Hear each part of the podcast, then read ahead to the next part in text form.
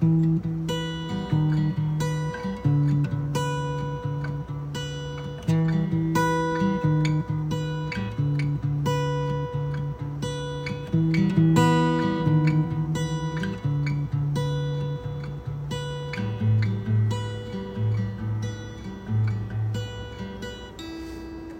morning.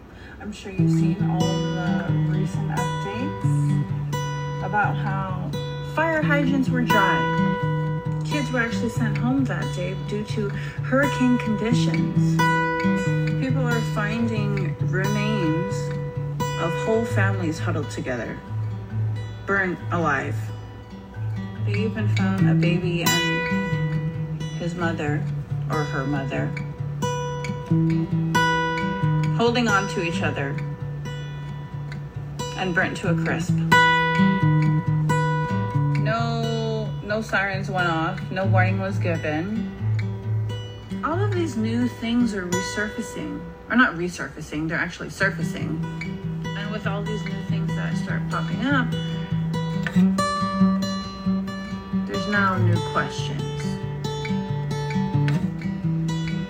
More theories are coming out. And I can't speak on any of those theories. And I don't want to get into it. All I will say is that that is what, um, that's what's happening. That's what has happened. And with each day that goes by, more and more truth will come out.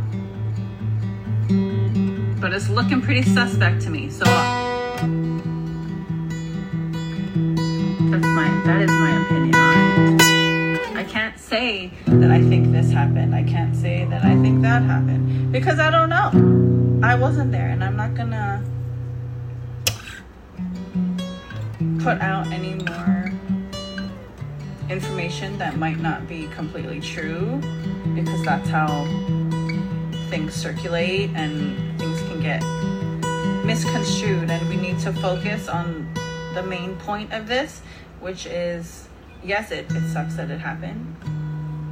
And my my heart goes out to each and every one of them.